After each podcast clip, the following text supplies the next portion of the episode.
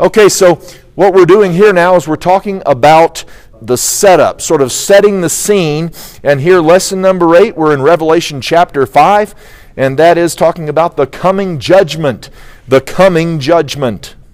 Now, the scene's being set. You know, we spent some time talking about chapter 4 last week, moving in here, talking about the grand sight that John saw when he was caught up in the Spirit to heaven.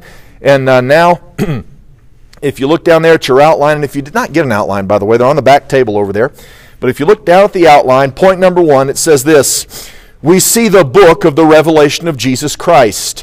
We see the book of the revelation of Jesus Christ. And right here in chapter number 5, those first four verses, it says this And I saw in the right hand of him that sat on the throne a book written within and on the backside, sealed with seven seals. And I saw a strong angel proclaiming with a loud voice, Who is worthy to open the book and to loose the seals thereof? And no man in heaven, nor in earth, neither under the earth, was able to open the book, neither to look thereon.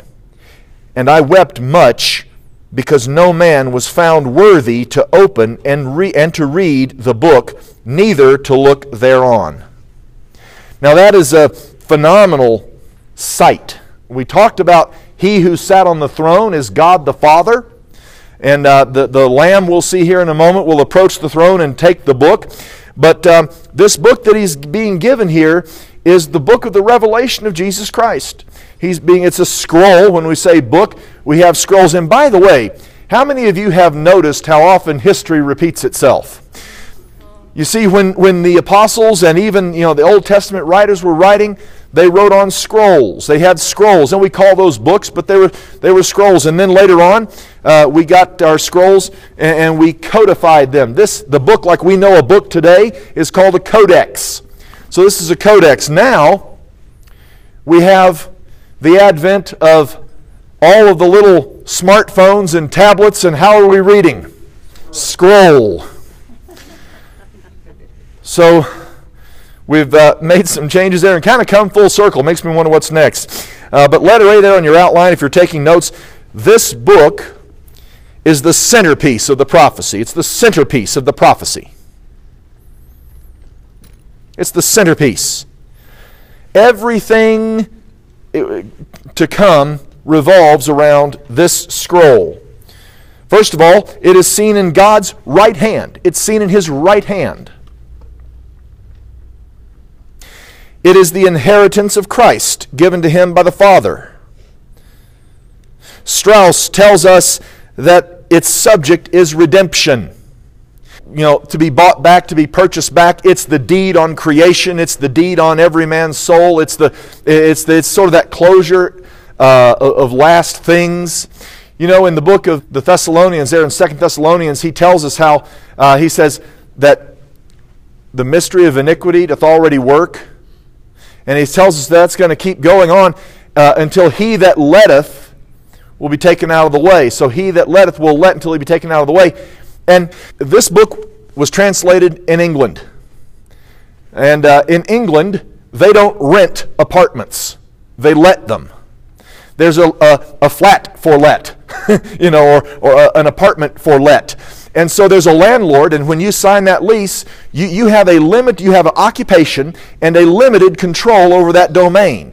And your landlord is letting it to you.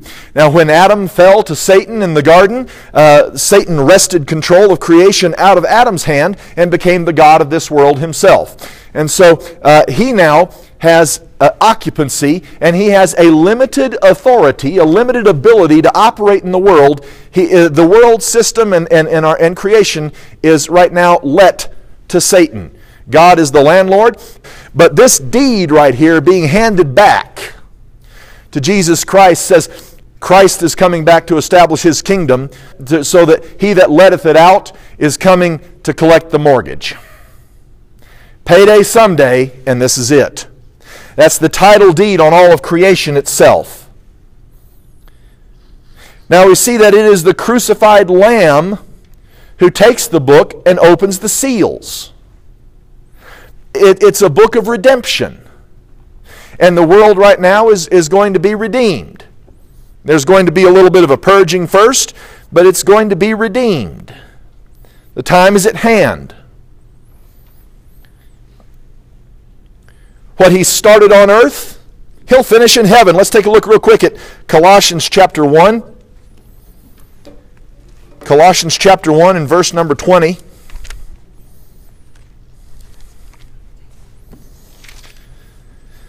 Colossians 1:20 it says this, and having made peace through the blood of the, his cross, by him to reconcile all things unto himself, by him I say, whether they be things in earth or things in heaven. He says reconciling all things to himself. And, and one day, the, the, the bodies of the saints planted in the ground are going to be reconciled. Uh, they're going to be glorified. Amen. And uh, we've got uh, Old Testament saints being glorified apparently after the tribulation period, according to Daniel chapter 12, and then New Testament saints being glorified before the tribulation period. But Christ is coming back. It is a book of redemption. Uh, he said, Here's the title deed in the land, uh, and the landlord is coming back and now the rent is due. So it's in God's right hand. By the way, sometimes we refer to the right handed work of God as mercy. And yet this book contains judgment. Well, it is merciful. It's, it's, it's merciful to the nation of Israel, who is about to go through seven years, that Daniel's 70th week on earth, uh, but they're going to be really purged and prepared to receive their Messiah, whom they rejected at his first coming. We see here number two under letter A, it is sealed seven times. It's sealed seven times. John Walvoord points out that Roman law required a will to be sealed uh, in this fashion. And the idea being that the only way to open this scroll was to break all the seals. This means that it has to be opened intentionally. You can't just drop it on the ground and say, oops, busted one. Now it's open. Now let's just take a peek this book has to be opened intentionally. Intentionally. Now, uh, here, number three. Furthermore, notice that a strong angel was selected to question the worth of any would be reader. A strong angel. Now we know that there's a hierarchy of angels. Now, who could it have been? Uh, probably, I think, probably Gabriel, maybe Gabriel. Uh, you know, he announced the coming of Messiah. Uh, he'll have uh, a hand in the second coming there, but we're not told. But it's a strong angel. And so God got the fiercest of the fierce. And by the way, um, I know, I, I, know. Uh, listen, if you've never heard me teach a Sunday school class before, there's sometimes I don't finish sentences. Um, I, I, will eventually. But sometimes we hear, we see in, in these uh, Renaissance paintings and, and all the how the angels are these cute little babies in diapers with curly locks and little wings and you know, the, folks, that's not an angel. That's not what the Bible defines as an angel. The sight of an angel is very nearly enough to give any person alive a heart attack. They've been worshiped before, and uh, in the last uh, chapter of Revelation, we'll see where John just about does it. And the angel says, Nope, don't do it. You know, I resemble the one who sits on the throne as far as a physical manifestation, but I'm not him. He's much greater than I am and much more terrible to look upon but it was a strong angel. And you notice that he didn't, he simply proclaimed. He wasn't asking a question, he was making a proclamation. Who's worthy to open the book? Now, there's three locations that are searched. Letter B there on your outline, there are three locations that are searched or mentioned. And oftentimes in Scripture, when we see God asking a question, whether it be through an angel or directly himself, he's not asking because he's looking for information. He's asking because he wants creation to look at itself. You know, when he asked where Moses or where, uh, where Adam was in the garden, he, he, he knew where Adam was. He wanted Adam to think about where he was. How many of you sometimes you read something in the Word of God and it just seems like God is, is asking you to stop and think just for a moment about where you're at in life? But we see three locations that are searched in heaven. All the spirit beings were considered. So we find out that being close to God does not qualify us. Look, we might have a walk with God that brings us very close to Him in relationship and in fellowship, uh, and fellowship really is the better word. Your, your, your position in Christ makes you as close relationally as it is possible for us to be with God. It is our fellowship with God that may be stronger or weaker than another brother's, depending on uh, their walk with God. But um, what we find out here is that proximity and likeness do not qualify us.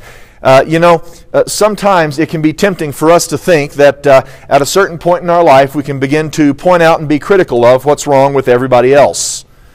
Um, this is a book of redemption. It is necessarily a book of judgment, and ha- no creature, no creature, however close to God, is capable or worthy of initiating that judgment. Now, he looks in earth.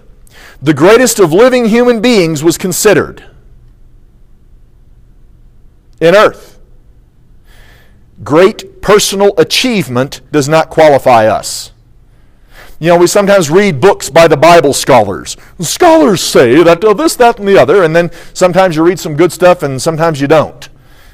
But could I remind you today that a scholar is not a master, he's a student. So, as a student of Scripture, you can sometimes look over at your other brother's paper there and see what he wrote for the answer, but that doesn't necessarily mean it's right. And I think it's important today not to put too much faith and confidence in biblical scholarship, especially when you can read some things that are positively ungodly. Um, there was a time in the, in the mid 1800s on where there seemed to be almost a race among the seminarians to see who could disbelieve the most the fastest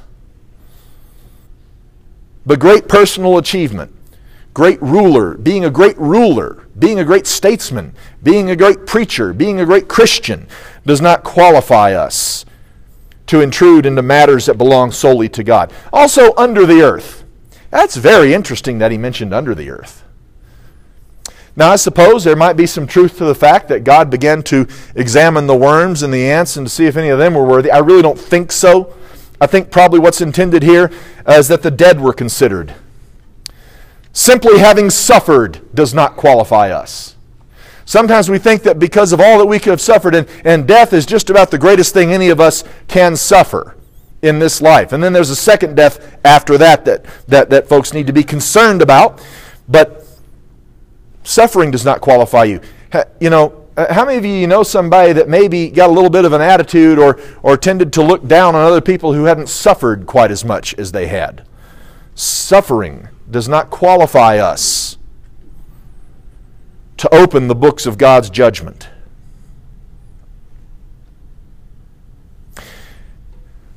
But no one was able.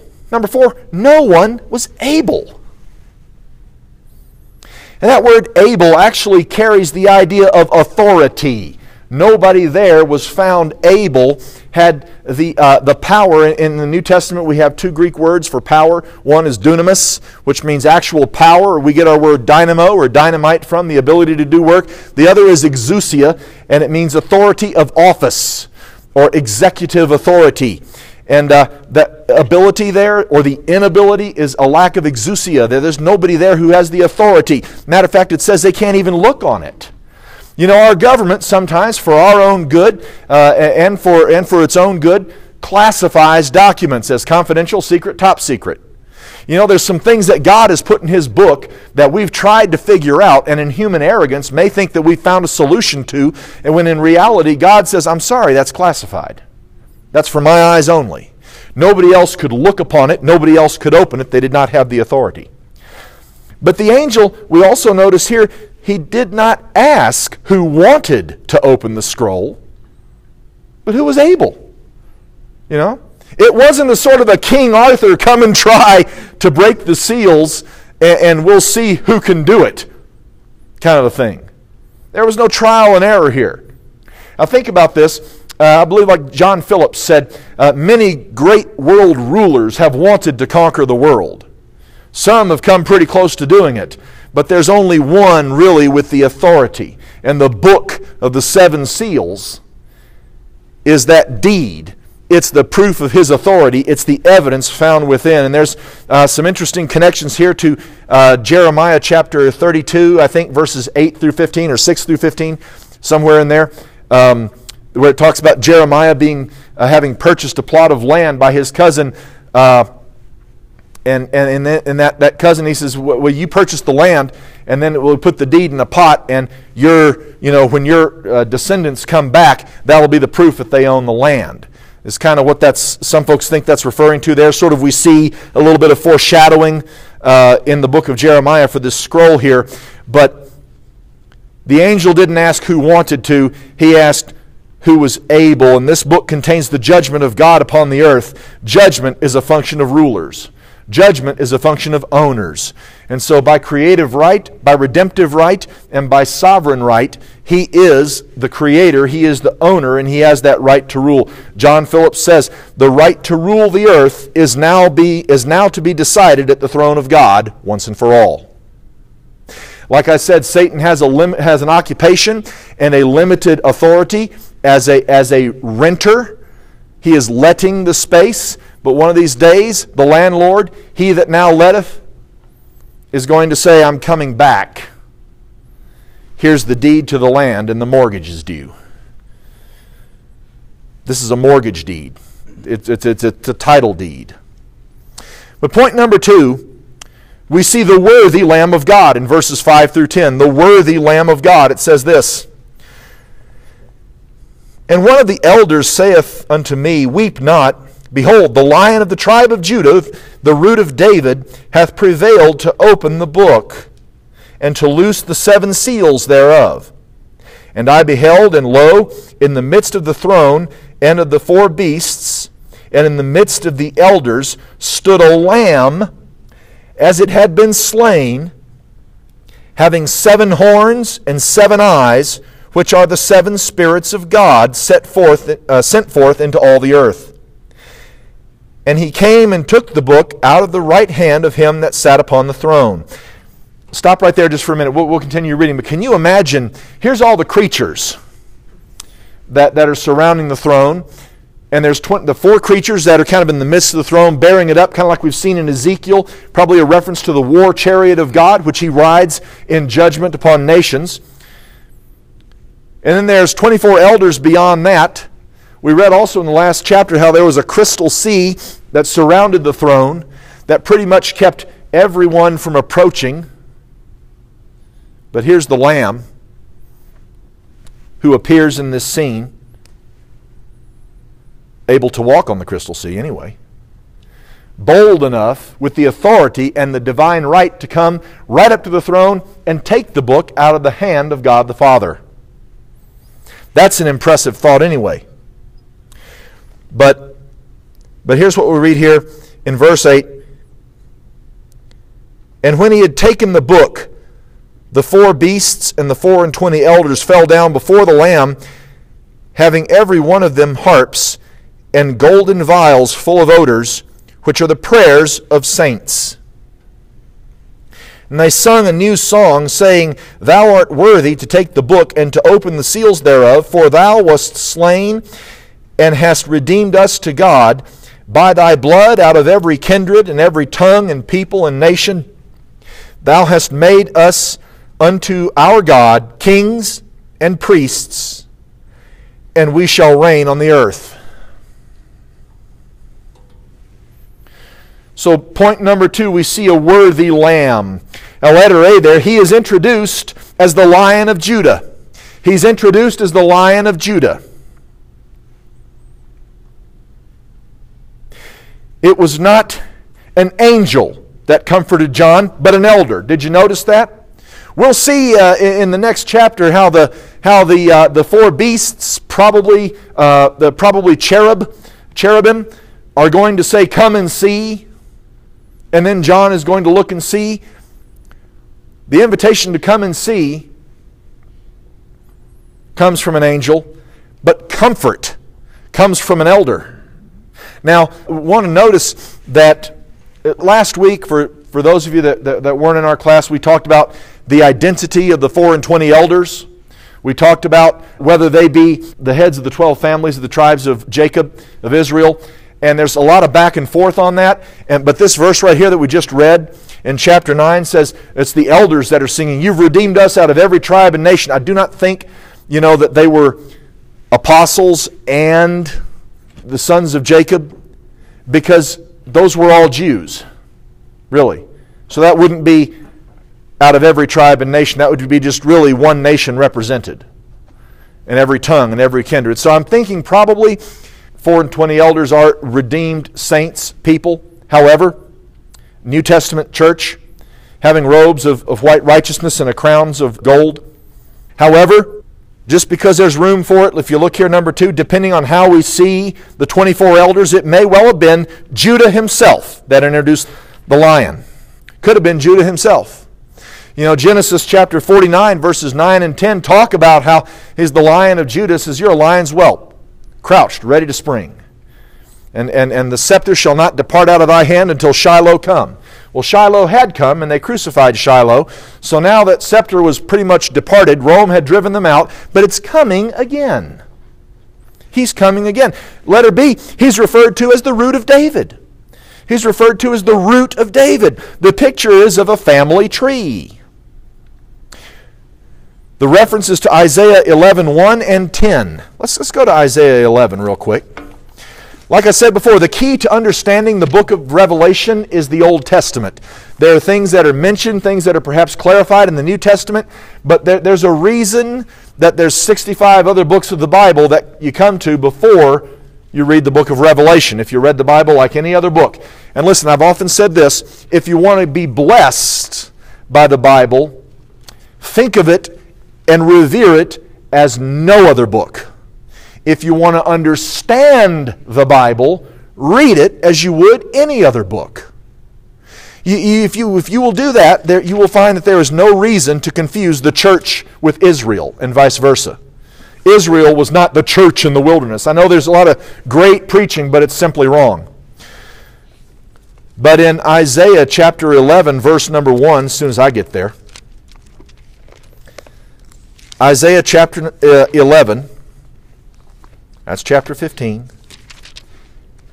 Verse number 1, it's uh, Isaiah 11 says this And there shall come forth a rod out of the stem of Jesse, and a branch shall grow out of his roots. Now, if we compare that to verse number 10, and in that day there shall be a root of Jesse, which shall stand for an ensign of the people. To it shall the Gentiles seek, and his rest shall be glorious. Now, see here this root of Jesse. It's a family tree that's pictured. A, a, plant grows out of its roots. And Jesse's root, Jesse, Jesse's roots bore the fruit of David. And David bore, bore the fruit of Christ. So it's a family tree here. So there's the lion of Judah, the ruler, Messiah, now, another messianic title here, the Son of Man, the Son of David, we see. But letter C, we notice that the Lamb has seven eyes and seven horns, which symbolize the Holy Spirit. We talked about the seven spirits of God. You know, I turned back a little bit quick. I'm going to reference this again. But in Isaiah chapter 11, we find seven titles of the Holy Spirit in, in, verse number 2. And all throughout the book uh, prior to this, we've seen those seven spirits equated with the Holy Spirit. Um, and it says here in verse number 2 of Isaiah 11, and the Spirit of the Lord, there's one, shall rest upon him. The Spirit of wisdom, two. The Spirit of understanding, three. The Spirit of counsel, four. The spirit of might, five. The spirit of knowledge, six. The spirit of the fear of the Lord, seven. Seven synonyms for the Holy Spirit of God. And so, uh, right here, we see these seven spirits or these seven functions or offices or aspects of the Holy Spirit of God being seen. They were seven, uh, there were seven flames before. Uh, each of the seven churches had a specific need for one of those functions of the Holy Spirit. We saw that. Now we're seeing that uh, the Lamb of God has seven eyes and seven horns, which, as the text tells us, refers to those same seven spirits of God. It symbolizes the Holy Spirit. Number two, here Henry Morris points out that God gave Joshua a stone engraved with seven eyes, and that's mentioned in Zechariah 3 9. To Joshua, it symbolized the future purification of earth. To Zerubbabel, it symbolized the restoration of earth. So, this idea of a stone here, here with seven eyes is, uh, is again a, a, a type of Christ. And we see that the lamb here, mentioned before the throne, has seven eyes. And also think back upon the fall of Jericho in Joshua 6 4. How many ram's horns did the priest have? Seven. Seven ram's horns. Compare that to Zechariah 4 6, where we read, Not by might nor by power, but by my spirit, saith the Lord. It was the priests rather than the military that blew the horns at Jericho. And it is the Son of God in heaven with seven horns who will bring the final conquering to the government of man upon the earth. Now, letter D, we see that he is worshiped by the beasts and the elders. He's worshiped there by the beasts and the elders. And notice that prayers have been stored up for this very occasion. What did he say here? He said that they, they had vials containing odors, which were the prayers of the saints. Those odors there means perfume. You know, isn't it great to think that your, your prayer translates to perfume in heaven. God stores them up and keeps them in vials. That's a comforting thought to me. There is no wasted prayer, not a spilt drop. But if we look here at, uh, let's go back to Psalm 126, uh, I'm sorry, 122. Psalm 122, verse uh, 6. We're told, pray for the peace of Jerusalem. They shall prosper that love thee. Hmm. What are some other things that we see here in Psalm 122? I was glad when they said unto me, Let us go into the house of the Lord. Our feet shall stand within thy gates, O Jerusalem. Jerusalem is builded as a city that is compact together. Whither the tribes go up, the tribes of the Lord, unto the testimony of Israel, to give thanks unto the name of the Lord. For there are set thrones of judgment, the thrones of the house of David. We looked in uh, chapter 4 of Revelation and we saw 24 elders sitting upon thrones. But he says, Pray for the peace of Jerusalem. That's a command, and people have been doing that a long time. Jews are still doing that today. Good Bible believing Christians are doing that even now. By the way, I believe you can't be a good New Testament Christian and not be pro Israel. I know that's not a common thing today. There's a lot of people that would say uh, that that's not right. I, I would challenge anyone to find it in the Scriptures where we're not supposed to be uh, good good pro Israel people. I believe they're the chosen people of God. Amen. That's the chosen nation of God.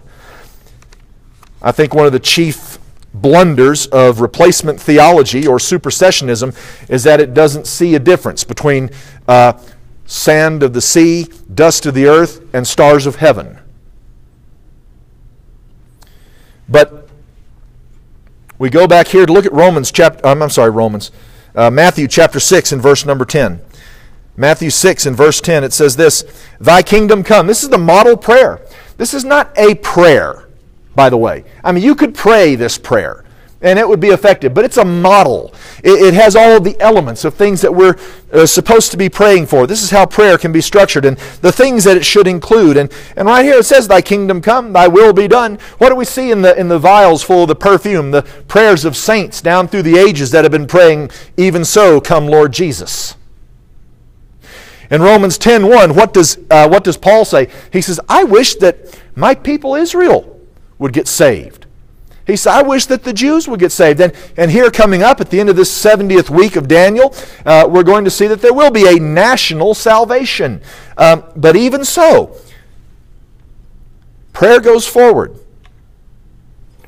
And back here in book of Revelation, chapter 22 and verse number 10, which is hard to get to because you'll wind up in the concordance real easy. Revelation chapter 22 and verse number 20. he which testifieth these things saith, Surely I come quickly. Amen. Even so, come Lord Jesus. That's a prayer. And when John was finished writing this book, We still had about, uh, to date, 1900 years of church history to go. And the prayer that John uttered at the close of this book is contained in the vials the, that he saw of things yet to come. Now, the church rejoices because of redemption. The church rejoices because of redemption. I said those four and twenty elders there, and you know we talked about how possibly they, they could include other people. Um, I, I, believe they're probably representative of, uh, of church age saints. But the church rejoices, those 24 elders rejoice because of redemption in the past and a chance to glorify Christ on earth once again. Let's compare uh, verses 9 and 10 here. You flip back to Revelation chapter 5, and let's look at verses 9 and 10 again. It says, And they sung a new song, saying, Thou art worthy to take the book and to open the seals thereof, for thou wast slain and hast redeemed us to God by thy blood out of every kindred and tongue and people and nation. That's why I think it's probably representative of the church and has made us unto our God kings and priests, and we shall reign on the earth. You know, during that millennial reign of Christ, church age saints are going to reign on the earth. Now, I, have made mention of this in the past, but uh, what do we read in the Old Testament about Christ's kingdom? We read that it will be perfectly righteous. We read that it will be incorruptible. We read that it will be perfectly just. We read that it will be peaceful. We read uh, everything that we see about it is a perfect kingdom, so we can infer from there that it will not be a bloated bureaucracy either.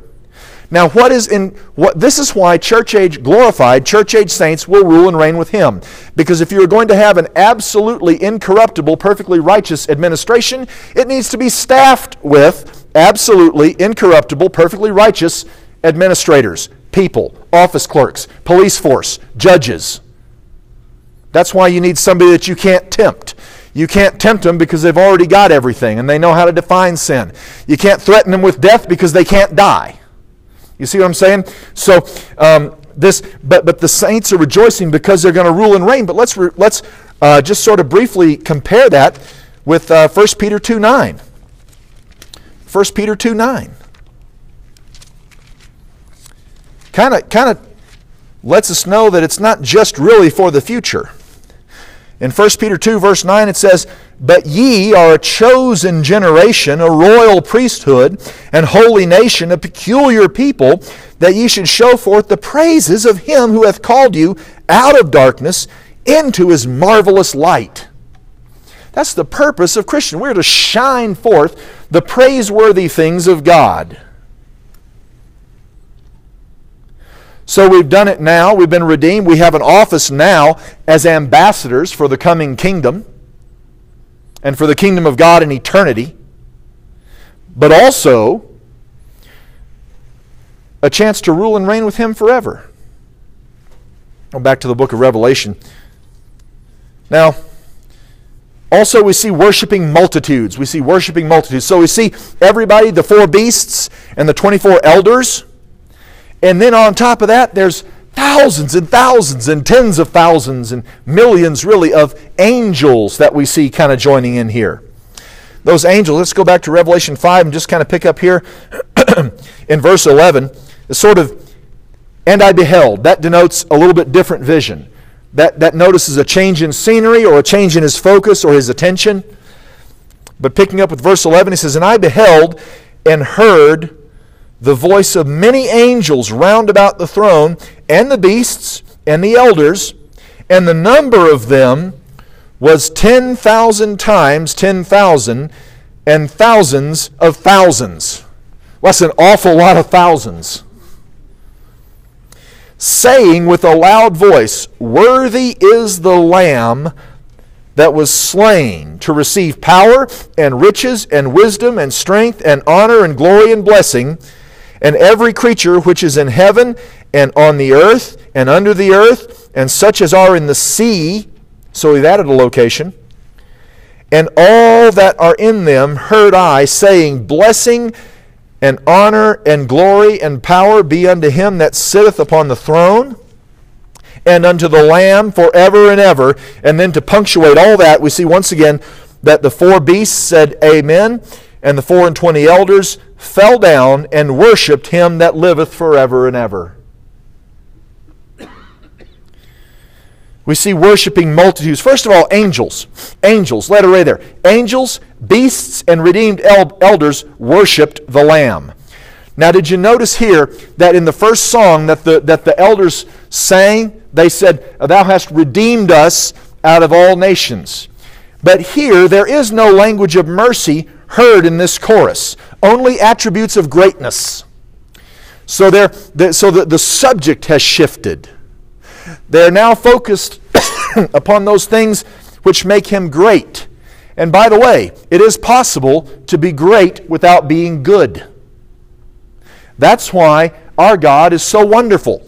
Not only does he have attributes of greatness, such as the ones we've just seen, but he has attributes of goodness love, mercy, righteousness, justice.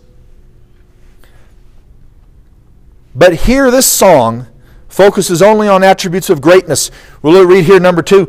In keeping with the number of horns and eyes is the proclamation of seven attributes of Christ. Seven attributes of Christ power, riches, wisdom, strength, honor, glory, blessing.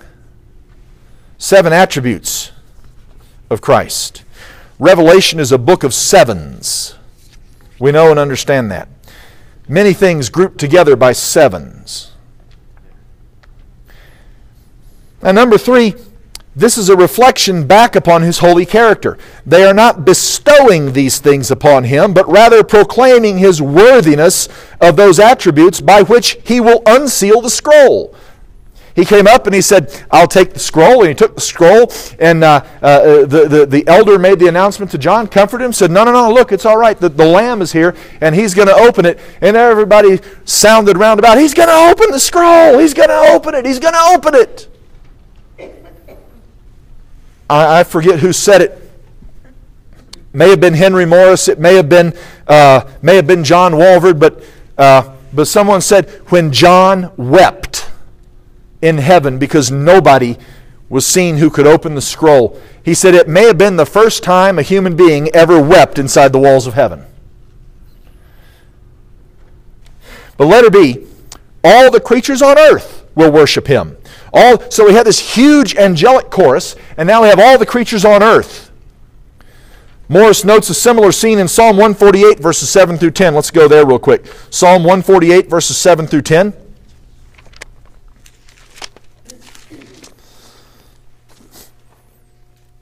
It says this Praise the Lord from the earth, ye dragons and all deeps, fire and hail, snow and vapors, stormy wind fulfilling his word. That sounds an awful lot like seals and trumpets and other things. Mountains and all hills, fruitful trees and all cedars, beasts and all cattle creeping things and flying fowl, kings of the earth and all people and princes and all judges of the earth. What's he talking about? Praise the Lord. Everything around, he says, Praise the Lord. Creation's struggle with the effects of sin is about to come to an end. Let's look real quick at Romans chapter 8, verse 22. Romans 8, 22. In Romans 8, 22, the Apostle Paul says this For we know that the whole creation groaneth and travaileth in pain together until now. Sometimes we see the Bible personify things like dirt. They're not living, but God, as creator, understands the signs that are. What did he tell Cain? Thy brother's blood crieth out unto me. Uh, he commanded the winds and the waves. Peace, be still. Folks, that's why the Word of God is so terribly effective. That's why I, I like what Dr. R.B. Ouellette said that uh, I frequently quote the Word of God to people who don't believe it, realizing that whether they believe it has no bearing upon its impact. Because if God can speak His Word to an inanimate object and the inanimate object says, okay, how much more a living human being that simply doesn't believe? The Holy Spirit has a speaking voice with an effect that we can never duplicate, we can't understand, but when the Word of God goes out, there is an, uh, an undeniable effect. And, and so all of creation, Paul says, groans. It cries out in a language that only the Creator can hear and understand. Uh, even the inanimate objects, even the rocks and the trees and the, the things have a response to God, and God can detect their condition in ways that we cannot. But number three, the scene is now set for the judgment of God upon the earth. The scene is now set for the judgment of God upon the earth.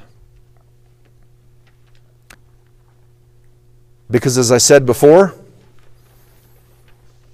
the restraining act of the Holy Spirit, and we'll talk more about this a little later, but the restraining actions of the Holy Spirit uh, that keeps sin from progressing will be removed. He's just going to say, okay, I'm not going to do this anymore. And it will create a rabidly sinful atmosphere in which Antichrist will rise to power after the church goes up.